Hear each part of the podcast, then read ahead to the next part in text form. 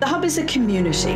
Manuscript, book, and print cultures, stamping You are listening to a podcast by the Trinity Long Room Hub Arts and Humanities Research Institute. The Hub is a space. Contemplating Ireland through the communities created by Coral Silver. The Hub is about impact. The Hub is for everyone. Uh, so, uh, good afternoon, everybody, and a very warm welcome to our latest Fellow in Focus event. My name is Kieran O'Neill. I'm Deputy Director uh, of Trinity Long Room Hub, which is Trinity's flagship Arts and Humanities Research Institute. And it's my job today to introduce the Fellow in Focus, Dr. Karly Kehoe, who's sitting to my right here. Uh, Karly's with us for a couple of months, uh, and at long last, after a two-year COVID-induced delay, uh, but we're delighted to have her here and excited to see what work is emerging.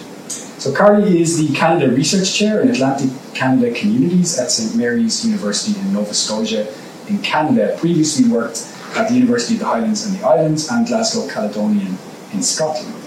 Uh, she researches religious minority migration and settler colonialism in the North Atlantic world. She's convener of the Scottish Historical Review Trust, a fellow of the Royal Historical Society, and chairperson and academic lead of the Gorsebrook Research Institute for Atlantic Canada Studies. Uh, she's just published her second monograph, which I can wave at you all here. Um, Empire and Emancipation, Scottish and Irish Catholics uh, at the Atlantic Fringe, 1780 to 1850. It was published in February, so very recently, just a couple of months ago, by Toronto University Press. And while at Trinity, she's going to be working on a project called the Catholic Atlantic, and this is a project uh, which I'm involved with as well, and it explores the links between Scotland, Ireland, uh, the Caribbean, and northeastern, uh, or northeastern British North America, so what we now call Atlantic Canada, broadly speaking. So, welcome, Karly. Delighted to have you here. Looking forward to this chat. The format's very simple. I'm going to ask questions for about half an hour or so, uh, and then open to the floor and to our audience online. The event is being streamed live on Facebook, and it will thus be recorded. Uh, if audience members would like to ask a question, that's great. Uh, we very much encourage you to do so, whether online or here with us in person. Uh, so if online, please just do use the Q&A panel at the bottom of your screen. As with everything in the Hub, we want our audience to participate and to be involved, uh, so please do feel free to interact with us during the event. So, my first question to you is about your kind of research journey to date. Uh, more than most researchers that I know, your own research agenda seems to sort of mirror your, your life um, and your personal journey through education. I'm kind of hoping you'll start us off by talking through your journey from rural Cape Breton through to Halifax uh, and on to Glasgow, where you ended up doing a PhD on women religious, which eventually became your first book, Creating a Scottish Church. How did all that happen?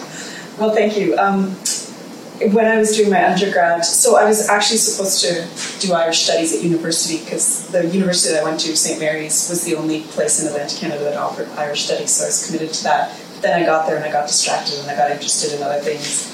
Um, but I didn't lose focus on the Irish dimension for my honors, and I looked at Irish female migration. And then uh, I got an opportunity in my fourth year to go on exchange to the University of Glasgow and started to see evidence of an awful lot of migration across to Scotland. And I didn't know this coming from Canada, I didn't realize the connections. I also didn't realize that in, in Canada, the relationship between Scotland and Ireland is always sort of painted as very close. But then when you look at the relationship um, between Irish and Scottish Catholics, when you get to Scotland, you realize that, that it wasn't actually close in, in any way. Um, and so that was really interesting to me. I, I decided to, to, to stay on at Glasgow for uh, my PhD and look at Irish female migrants. And I quickly realized the only place where I could get really interesting, genuine primary source material that wasn't printed were in convent archives. And so I I just started researching uh, women religious kind of by accident because I followed the source material, not because I had any intention to do Catholic history. And then realized um, I was, I think because I was female, because I, I was developing um, knowledge, I started to get access to a lot of collections that other people maybe weren't able to access. And it was the foundation of my first book. And, and it was an interesting time because Catholic history wasn't really being done in Scotland. I'm not sure how many people are aware of the situation over there, but um, it, it really wasn't in vogue. But I, I came from a place where Catholicism was really part of the Scottish migrant story, and I was curious about well, how come um, Scottish migrants would identify strongly as Catholics where I come from in Nova Scotia or Atlantic Canada, but over here, their Catholics are seen as not part of the Scottish nation. And I didn't understand that. And so that was a big question that I addressed with my PhD and then my first book. So creating a Scottish church was all about trying to understand how the Catholics in Scotland were adjusting and trying to paint themselves into this story of the nation where they belonged but had been excluded from. So, uh, I'm, I'm gonna, I mean, your, your research since has kind of evolved to, to think sort of outward in, into the empire. I'm going to ask you that in a minute, but I want to stick with you this topic of Catholic history for a minute because, you know, I first came across your work and, and knew you as a historian of Catholics and Catholicism, if you like, but one who focused on, you know, issues of gender and but also as on embattled minority Catholic pop- populations, either in Scotland and then later in imperial contexts. And of course, sitting here in Ireland as we are, being a historian of Catholics can have a sort of different feel to it. You know, it's not a minority, it's a majority, and so on. And we're, you know, at this moment experiencing or witnessing a widespread decline in practice and contestation of church authority in public life. So it's clear that our relationship with the Catholic Church is changing in the Irish context. And so I wanted to ask you in your sort of 20 odd years researching in the area of Catholics uh, and Catholicism, Catholic experience, uh, what changes are you seeing emerging in research in this area, and what sort of work still remains to be done? What are you excited about at the moment? I'm excited about a lot more PhDs are starting to happen in Catholic history, at least in Scottish universities that I'm aware of. And when I was doing my PhD over 20 years ago, I was the only one. And I remember there was myself and a colleague who did um, who studied Margaret Thatcher, and we were sort of seen as the weirdos because I was the one who did nuns and he was the one who did Thatcher. We kind of sat by ourselves. Um, but I think there's been more of a, a, willingness to engage with a broader picture of what Scotland is like. Um, but then also when you when you move across the ocean to Canada. There's more of a curiosity and a need to understand the role that the church played in creating um, civil society, participating in the structures of colonialism that ultimately led to where we are today, which is dealing with a legacy that is quite damaging. And so I think there's a curiosity um, and an open mindedness to say, okay, we now need to start looking into this and we need to have serious research. Um, and it isn't just within the realm of practicing Catholics, it has to be done um, by historians who are trained as historians and can be dispassionate um, and and and get access to the material and then start to share that. So trying to take Catholic history out of what can be sometimes quite a niche Yeah. kind of environment and, and make it more of a mainstream. Yeah, and that has to happen. You also have to dilute the thinking. You have to start um, bringing in different ideas and different experiences to, to look at, at a topic in new ways. I think one of the reasons why I was able to do what I did in Scotland was because I wasn't from there. And so I didn't have community ties. Um, and I was able to kind of navigate um, maybe tricky situations without actually knowing I was in the middle of them to begin with. Sectarianism is, is, is one. Yeah, so sometimes being a sort of an outsider and asking the question no insider would ask can be a real asset in the archival process. Yeah, it, it was really helpful. Oh, Yeah. bless the Canadian look at that stupid question. Yeah, well, I, I, I understand. I'd like to have a chat about your latest book. Uh, so it's just out of University of Toronto Press. It's called Empire and Emancipation Scottish and Irish Catholics at the Atlantic Fringe. Um, so, uh, the first question is a very basic one for, for people who haven't read it yet. How do you define the Catholic Fringe or the Atlantic Fringe? What does that mean to you? So when I was researching this book, when I started it a, a while ago, what started to pop up in the materials, the archives and libraries, were um, pretty significant Catholic populations that were old Catholic populations, large Catholic populations in certain parts of the Atlantic world. So I started to see uh, places like Cape Breton and Nova Scotia, they were two separate colonies at the time, um, Trinidad, a different colonies or territories in the Caribbean, Newfoundland, of course, Prince Edward Island. These were all colonies that had sizable Catholic populations before major migration started to happen. many of those populations were actually French, Spanish, um, enslaved people, uh, and then Irish and Scots started to come in. And I was really curious about those kind of unfashionable parts of the empire that people don't, they tend to overlook. But particularly when you think of the American Revolution, northeastern British North America became really, really important for the British Empire. And so the people that were populating those colonies became really important. And a number of those people were Catholics. They were Irish and Scottish Catholics. So, what changes about our, our understanding of that moment, 1780 to about 1850, if we look at it from the position of these so, so-called sort of peripheral Catholics in unfashionable parts of the empire? How does it change the picture for us? What changes? I think, um, from my perspective, and what I've seen, there was far more of an ability to advocate for rights and to push the boundaries of citizenship. So we get participation, particularly of Irish Catholics in Nova Scotia and Cape Breton, very early, and then claiming a space of um, uh, within the colony, almost saying, "We are here just like you. We need equal representation. We need rights. By the way, we're also fueling your economy." So this is what we feel we're entitled to. I didn't see that, for example, in Scotland, and, and I think they also recognized that the valid that, that they could actually apply the, the label Britain to themselves or British to themselves, and it was going to get them a long way, and it was going to get them privileges that they could never have accessed at home, and then and then there are consequences of that for um, Indigenous peoples, for example. So one of the really interesting things about your book is it, it sort of takes two or three fields that aren't always in conversation with each other uh, and sort of forces them into interaction. So when I was reading, I was really thinking about you know, Scottish and Irish settler colonials at the margin of empires. These are people who are coming along, settling on you know fairly large plots of land, much larger than what many of them would have come from. Um, and you know, taking an active generational kind of part in, in, in, the British Empire or any other empire that would give them land at any one time.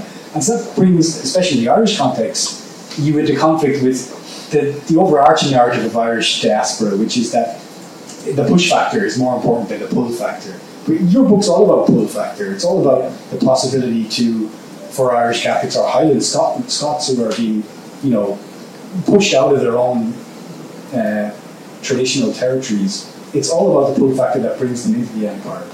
Yeah, how? I mean, how? How does that change the picture of Scottish and Irish history?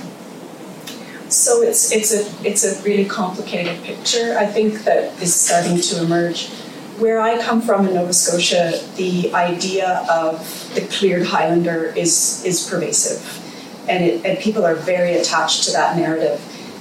It's a little bit difficult when you then walk up to them and say, "Right, well here here are the land grants that your people asked for, demanded in fact. Um, this is how long they've had them. Many of them are still on the land." Um, there was an active process of colonialization or colonization that your people participated in. Um, that changes things a little bit. It's harder to constantly then say we we were forced out, we were forced out, uh, things happened to us, and I think that that's true when when you're in the home nation. But then when you look in the, the colonies and the territories, it's really different, and they they were very active in perpetrating um, dispossession of Indigenous peoples, um, but also expanding the uh, authority of the British state. Like it worked in their interests. Yeah. So that's something that I see. Um, and sometimes the, the groups that I study, and the Irish Catholics are the same in the place where I, and I'm, I'm of that background. So my background is Acadian, which is a, a kind of French Canadian, but Acadian from the east, um, and then um, Irish.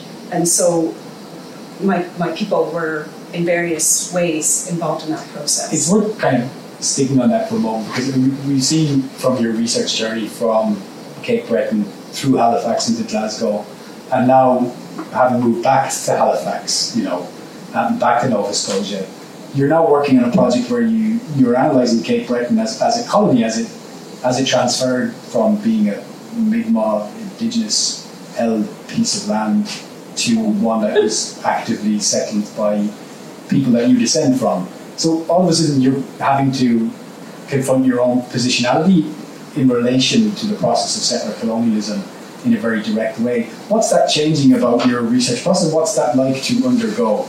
It's really hard. It's hard because you don't want to mess it up, because there's a lot of sensitivities, rightly so, and you don't want to do any more damage than what's already being done. Um, and I think positionality is really important because if you have to walk into a room and say to your family, to your friends, to your community, that we have to rethink things, it's a lot easier for me to walk into my home community and say that, and then say, and I do too, particularly because I come from us. Um, and I think that's a, that's something that we in Canada need to be willing to do. But it is hard, and, and I do worry often: Am I getting it wrong? Um, how am I getting it wrong, or what do I need to do to be more aware of um, how, how do I, for example, understand an, uh, a, a, need for the indigenous knowledge? And how can I incorporate that when I don't even know where to start to access it because I, I don't come from those traditions? Yeah. So, how to set up a dialogue that is respectful of the power imbalance and hierarchy down to the present as well. Yeah. Yeah. and again, something you didn't, you talk about the great benefit of being the outsider in, in Glasgow and being able to sort of inveigle your way into, into convent archives because of that, but this is a different level of baggage you can bring into your topic. Yeah, yeah. really interesting. And it's shaping Canadian politics right now, and so there's a big responsibility that comes with this research. So I'm going to come back a little bit to the question of activism and sort of activism in your research towards the end, but I, I wanted just to think about the project that you do right now and the way that connects you know, from your sort of home territory, Cape Breton, Nova Scotia, uh, down to the Caribbean, and you've been working on Trinidad, um, Grenada, Dominica for some years now, and you're starting to think about Guyana and, and various other places in that sort of greater Caribbean, and particularly, let's call it the unfashionable Eastern Caribbean. How does the empire look differently, and the Catholic Empire look differently when you take a Caribbean perspective as opposed to an Atlantic Canadian or an Irish or Scottish or British? Uh, it looks really, really different, partly because the majority of the people were enslaved. And what I've seen and we've seen in our research is that the church is very active in working with the British state to enable itself to retain control. And so it's making decisions and sacrifices about its own authority that it wouldn't normally make um, to maintain a connection and, and kind of a foothold in those places. Trinidad is a really good example. And we see it in how the first bishops were kind of, not the first bishops, but after Britain acquired Trinidad, how the bishops were um, selected. And the British government wanted English bishops. And then when it, when it ran out of English bishops, because people didn't want to go to Trinidad, it was seen as a place where could like die because of the disease. Um, then they kind of settled for Irish um, not because they wanted them, but because they were available. And so you're seeing how the power structures in the empire are playing out on the ground through the Catholic Church. And the British state was paying for chapels, it was paying um, for vestments, it was paying for priests' houses and schools. Like it was, it was a partnership. Building Catholic infrastructure, essentially. Yeah, yeah in a way that just wouldn't have tolerated in, the home context. Yeah. yeah, they were paying for um, um, the Eucharist. Like if that was mentioned in, in Britain, that like transubstantiation was one of the really big um, uh, problems for for many in Britain in terms of the, the Protestant belief. What's the kind of social spread of Catholics that you're seeing in a place like Trinidad? I mean, you know, are we talking about middle class, elite? Are we talking about people who are, you know, opportunists, sojourners, merchants? What's the mix of people that you're finding in your research? All of them. Um, and most of my experience in this would come from the Scottish dimension, uh, and and we're finding that that all classes, all groups are represented there, and so you can't say it's just an endeavor of the elite um, because every single group of people is represented there. So, I mean, your research is kind of changing the Irish and Scottish narrative about colonialism, and, and there's a very different story in Cape Breton, Nova Scotia, as compared to Trinidad, where there's a competition and a distribution across different empires and so on. How do you think your work changes the way we think about British Empire, in, in a sense? Does it have does it have something new to say about British imperialism in, the Caribbean and so on? Yeah, Catholics were part of it, a big part of it. So when you talk about Britain as a Protestant empire, that's wrong. It's factually incorrect because you have constituencies that are now being highlighted as active participants in the process. You have people that are Scottish Catholic and they their entire as far as they can count back are, are cap, they identify as Catholics and then there's a, a change in government and suddenly they're not part of it. That doesn't work. So that's what we're seeing. Um, Protestant Empire doesn't it doesn't work when you start looking at other groups. Right. So, I mean, I'm excited to see what comes from, that, and it's interesting to see how it's developing. You know, beyond, but the, the threads are still evident in the book that you've just published. I think of all these things, but, but it seems that your new work has to take account of indigenous and enslaved perspectives in a way that maybe the, the book that's just out had started to do, but but you know, this is an evolution. Is that one of the major changes you think in your in the work you're doing right now here at the Hub? Yeah, absolutely. I see that book as a foundation. It enabled me to create a foundation that I can now use to start looking more in depth at um, colonial structures. And I can't provide an enslaved or an indigenous perspective. I, I'm not capable of that. But what I can do is, is start to make space for it and, and recognize that this is an area that we need to explore and we need to deal with. Um, and that's where collaboration and partnerships come in. But it's also hard because when you want, um, and you know you need to include, for example, an Indigenous perspective, your whole way of researching has to change because a European method of research doesn't gel with um, the, the story of, of an Indigenous experience. It's a, it's a completely different Sure. way of, of knowing. And, and that's something I'm learning. Great. So in the last section, um, before we go over the kind of audience questions, I just wanted to talk to your own activism, usually academic activism in, in two areas.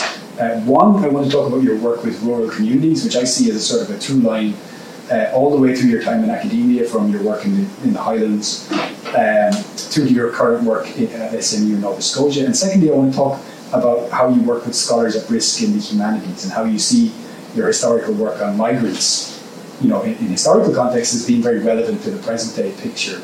And so first, your, your work with communities. Why is that important to you and why is it important to do? So, my very first academic job was with the University of the Highlands, and it was with the Centre for History in Dornoch, which is up in Sutherland. And the person um, who hired me was uh, a man named Jim Hunter, and he is a really influential uh, thinker and writer when it comes to Highland history and land and community development. And he hired a bunch of us, there were five of us, and we were all early career, and he just said, build a history department, and by the way, go out into the communities. And so we did, because we, we also did, it was kind of neat because we didn't have senior scholars telling us what we couldn't do. So we just did really neat things and we did whatever we wanted. And one of that, one of those things was building partnerships with local communities. And I, um, when I was doing my PhD, I had worked with West of Scotland secondary schools in, in disadvantaged areas. And so I recognized that, you know, it would be probably really good if I worked with, with local school pupils. Also because one of my first projects was looking at the links between the Highlands and enslavement in the Caribbean. And one of the, one of the schools that was still operating, Inverness Royal Academy, had a cabinet of records from the 18th century. And so, what an amazing opportunity to work with the senior pupils with material in their own school to figure out what the student cohort looked like, where they came from, what they studied, and it was a wonderful project. And then the students themselves started to see why they mattered and why their communities, why it was important to look into the past of their communities. And one of the things I remember one of the students saying was, wow, they were way more diverse than we are today, because they had students coming in from a number of Caribbean islands. And so they were able to see these things. And that just continued. It was just something that I did. Um, worked out well because of ref, you know, but it was just something that I did. Um, and uh, I think that as an academic who is funded by the public, or in part funded by the public, um, we shouldn't have the luxury of just sitting in our offices. We do have social responsibility, and we do for also the, the survival of the humanities. We have to demonstrate why it matters, and we actually need to take that into the communities. We shouldn't wait for someone to tell us to do that. That's my perspective. I know that it's not easy to just trudge out into communities in whatever form they take and start doing things, but but we, we have to. I've, I've heard you talk about universities as sites of exclusion, you know, in different contexts. I mean, so when you went back to your sort of home university where you started SMU Halifax, you know, how did you confront that idea of universities as sites of exclusion? What happened with that? Well, so when I was growing up, um, I never met, I'd never met anybody who'd gone to university. In well, I, I'd met people who'd gone to university, but nobody ever came to my school from a university except recruiters because they wanted our money, but they didn't want to work with us.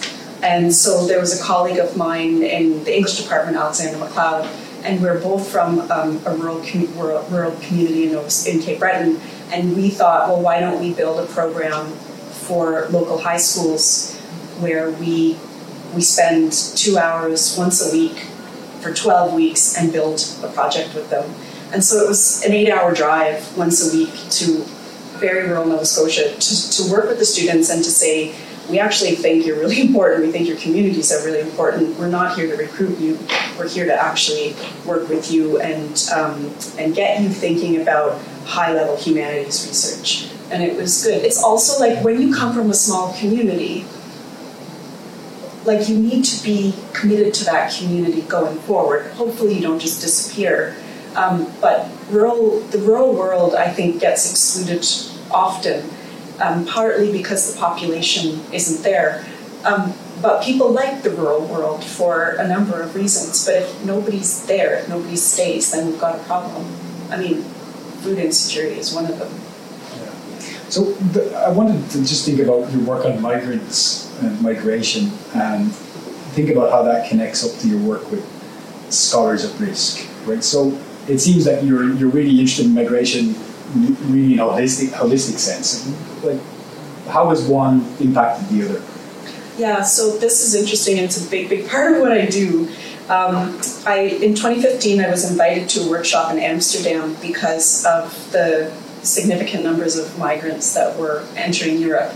And so um, an organization brought together a bunch of different academics from a range of fields, like medics to history to engineers to physicists, whose work in some way touched on migration.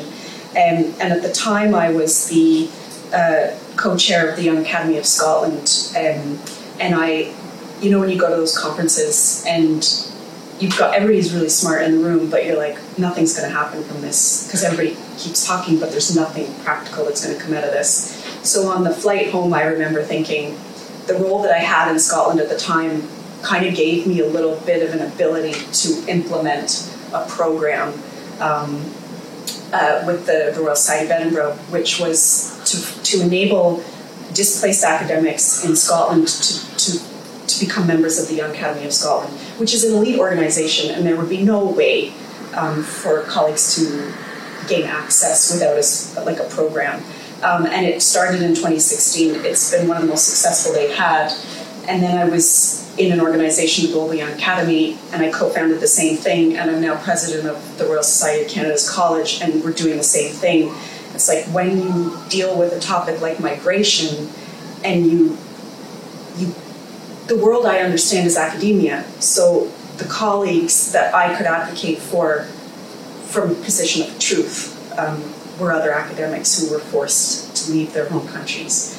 And, and so, also working with, with those colleagues has taught me a lot about the, the, the, the, the process of migration for somebody who's displaced. Because you see people who are your friends experiencing this, and often I feel powerless. But I think that shouldn't stop us from, from do, doing things. Right, and from changing institutions from within, which seems to be a big thing. With, I mean, as in a lot of your work has happened within what, what are quite classically sort of elite structures. Is that the best place to do this work?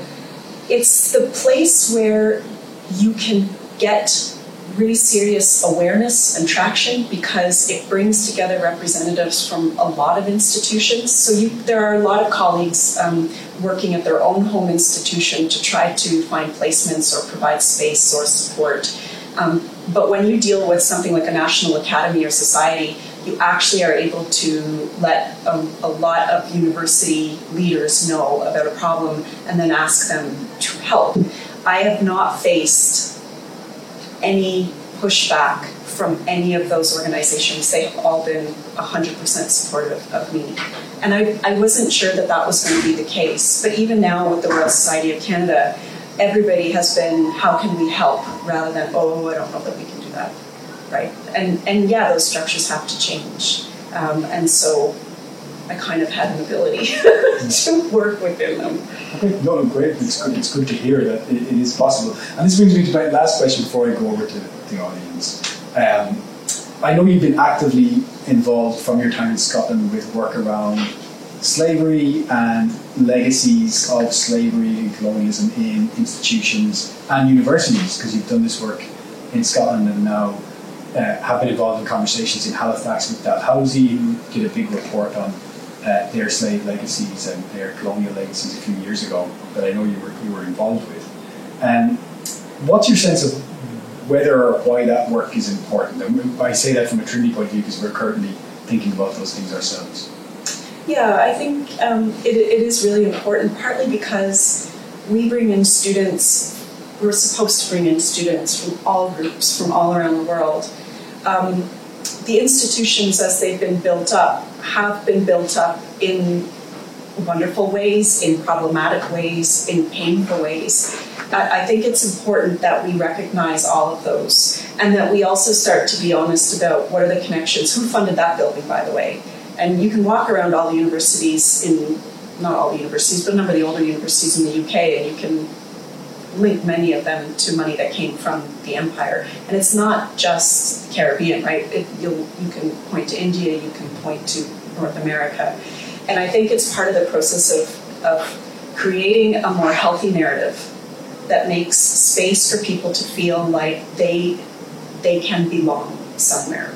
I mean, as a woman, I will walk around a university if I see paintings of a lot of men, it doesn't really make me feel like it's a place that I belong. But if there starts to be a conversation about changing that, then all of a sudden I can feel part of that conversation. And I wouldn't want our students in Ireland, Scotland, or Canada to ever feel that they don't have a place in our universities or colleges. Okay, that's great. Really interesting. So, so uh, now's the point at which I, I, sort of go over to the floor uh, and to our online audience and, and see what great questions will come from there uh, as opposed to, to, to, from our conversation. So, I have a question here at the back. Yep, please go ahead. Thanks very much. Um, one quick question first. You mentioned uh, going to university to, to do Irish studies and then you got distracted. But what was the impetus, first of all, to do Irish studies? was it your, your background and that? Um, and the other thing I was really interested in what you talking about with the schools and how you were engaged in the schools. And we're talking about responsibilities, and I was wondering how you saw the role of public history in changing the narrative and actually you know, bringing different voices to the, the story. And obviously, the school is one very interesting way of perhaps changing the at a certain age. But I wonder if you have any other thoughts on, on that. Yeah, um, so the first question, Irish studies, I was sort of, um, it was my background. And, and it was, it was, I think something my family was really keen on. So then I was like, yeah, okay, that's what I'll do. Um, and then I got there and got to make my own choices, and um, history was pretty fun. Um, but in terms of the uh, public history, I think it's really, really important. And I think that there's a, a growing. Certainly in Canada, we have a number of public history programs that are starting to emerge, even in my own department, um, because there's a, a real keenness from the students to have experiences that are beyond the classroom. So a lot of the courses that we're developing include partnerships with different organizations that are around Halifax or Cape Breton or wherever. But even when I was in, in Scotland, um, there were there was there was a lot of interest in partnering, and then students participating in that partnership and seeing how they can work beyond the academy and how their research can actually matter at a practical level.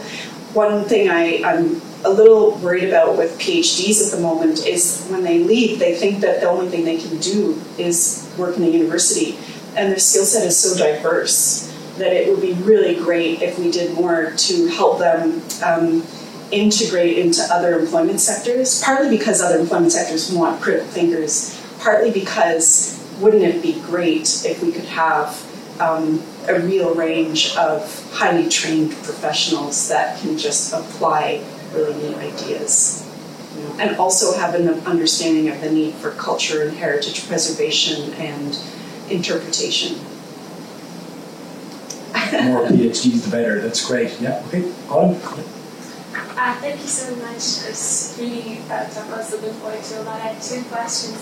The first one, I really appreciated what you said about wanting to go into a space and knowing that you can never represent the perspectives or the experiences or the knowledge, the tacit knowledge from people who are from migrant uh, backgrounds, but how, how do you practically hold space for that within your research? How are you practically making space for that within the academy? So that's my first question. My second question is about the rural background. I feel really, really deeply connected to this as well, being from a rural place, and also not meeting a lot of people who went to university and being the one to go. And you never want to let that make you separate from the community that you came from, and you feel like you have a responsibility to be that bridge. So, from your own experience, um, when you're going into rural communities, is there a desire for that? Is there is it just you going into the rural communities with other academics? Do you have a larger team of other people who are helping make these connections? What is that? It's usually like with me, it's very grassroots, and so um, I've usually the, the program that I'm involved with at St. Mary's, I started with my colleague because both of us came from that place, from rural Cape Breton. And so when you go home and you go into schools that you came out of, the, the students, they're really keen. And what I've noticed, the, the young women are particularly interested to hear what I was able to do because they just, it's like they're looking for someone to say, you can do this too like we had a, a, really interesting conversation with a group of students at one of the schools. So we spend two years in each school in the county, and uh, I had a really interesting um, kind of opening session with one of, with the, the, students, and they were all talking about what they wanted to do at university, and all the young women started saying nursing, nursing, nursing, and then one woman said. Um, well, I'm really interested in, in, in babies, so I'll, I'll do nursing with small children. And I said, well, what about being a, an obstetrician? And then she was like, oh, and so, but when you come from a place where it's not common, or you come from a family that you, you don't have doctors in your family, it's it's not something that maybe you see that you can do. And so it just takes someone saying, "Oh, well, you can do a PhD," and it's not a big deal. Um, that makes a difference. Or you can be an obstetrician, get your marks up in science, and you can get in. Um, so I, I, think that, that, that that's for, for that question. For the, the making space, um, it's trickier in research, I find, than in the other organizations that I'm involved with. The other organizations, we actually just say we are making space. So we are going to include a more diverse range of colleagues. We are actually going to reserve spaces because it hasn't been happening and it's taking too long and enough is enough. So it's actually easier, I find, in those organizations. In research, one of the one of the real challenges is um, Indigenous colleagues, um, colleagues of, of color, are asked to do so much now that you you do not want to overload people with all of these requests. And so I find just building relationships and just saying it's I'm here, and then waiting for people to contact um, me and say, "Oh, I would like to do this," um, or reaching out to people who have who I have a relationship with and just say, "I think this would be really important for you to comment on," um, but no pressure. And sometimes that sometimes they have the desire to do that and the time, and sometimes they don't. Um, but I think making um, options available is important. Like we still get books that have 90% male contributors. In my opinion, the editors have failed because that says that you, they couldn't get a, a, a more representative um, group of scholars to contribute to a book. You know, when I review an article for publication and like 70 out of 73 footnotes are male colleagues, like that's a problem like these are big problems. And so just flagging these and actually saying this isn't acceptable, we need we need to make corrections is important. Doesn't always make me the most popular person in the room. I'm tough. I can take it. Um, any more questions? yes, Dave. He Dave. says quietly. No, that's good. I know. So much there. It's, it's, it's great. I just want to a little question really relating to some of the earlier part of the conversation which I'm kind of interested in. This relates really to the, the Irish and Scottish in uh, the various theatres that you've been looking at, and the, the various settings that you've been looking at. And I'm just, I'm given the extraordinary prominence of uh, Scottish migrants at, at all levels in empire in the 19th century and given a rather different place for Irish in the empire. What I'm interested in is can one track, let's say, Irish, be they Catholic or Protestant, who, who are in Scotland being part of that Scottish movement? Uh, in other words, they carry a bit of multiple baggage with them uh, abroad. So migrants to Scotland and then secondary migration. Second generation or whatever involved Oh. in empire. I mean, is there a story there? Maybe there isn't.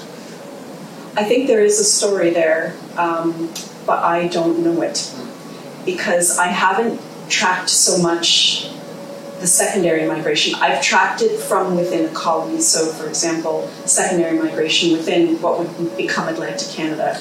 I see that, but I I haven't yet seen.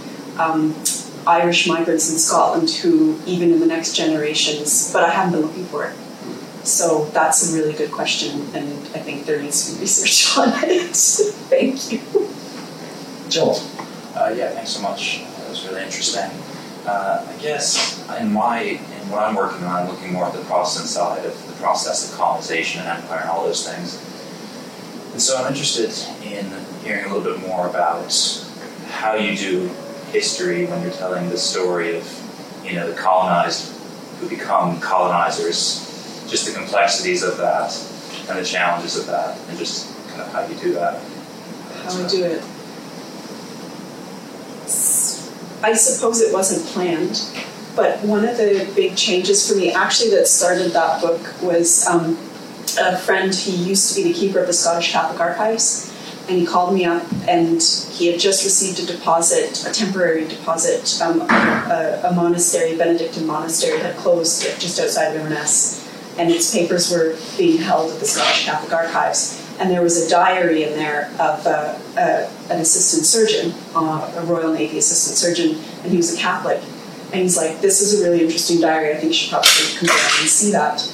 And so I went over, and that diary was a really interesting change for me in my thinking because he was very clearly writing as an, an imperialist, as a participant in, in expanding the empire, but also at the same time reflecting on what it feels like to be like the only Catholic on a ship, or to be outnumbered um, within the, the, the medical service in the Navy.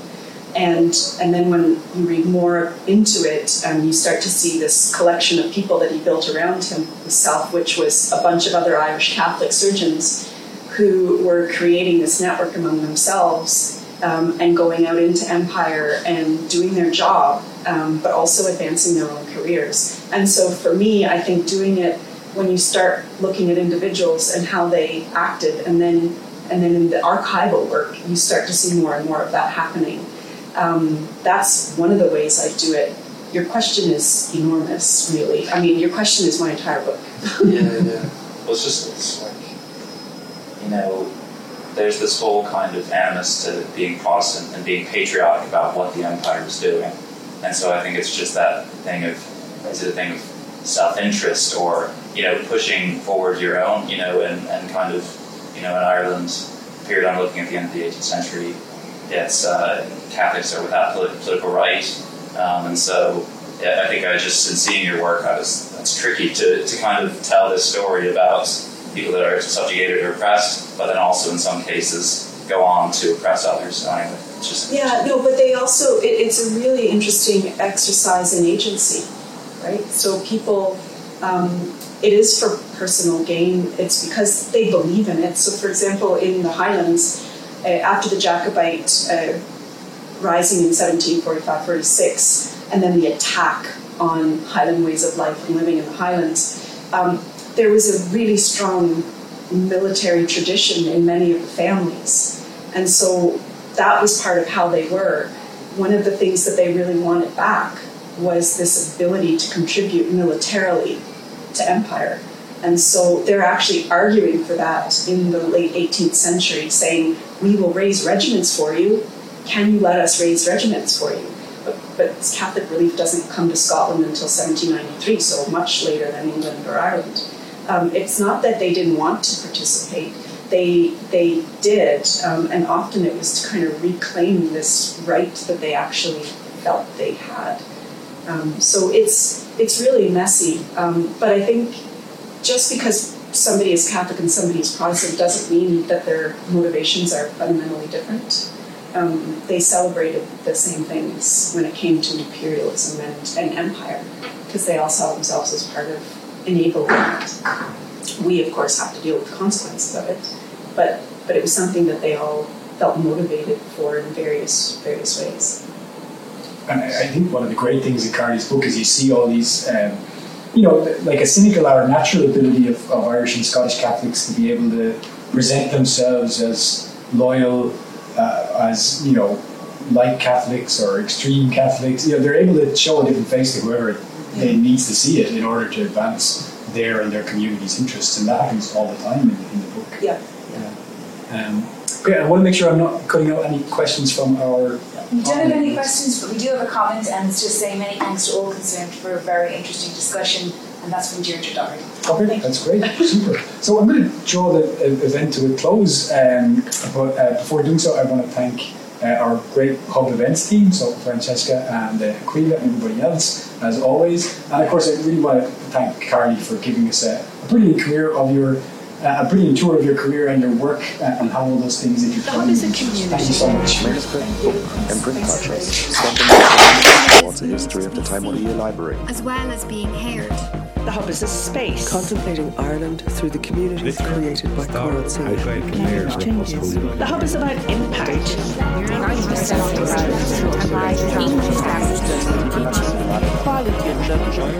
The hub is for everyone. The rise of feminism. Here's to the next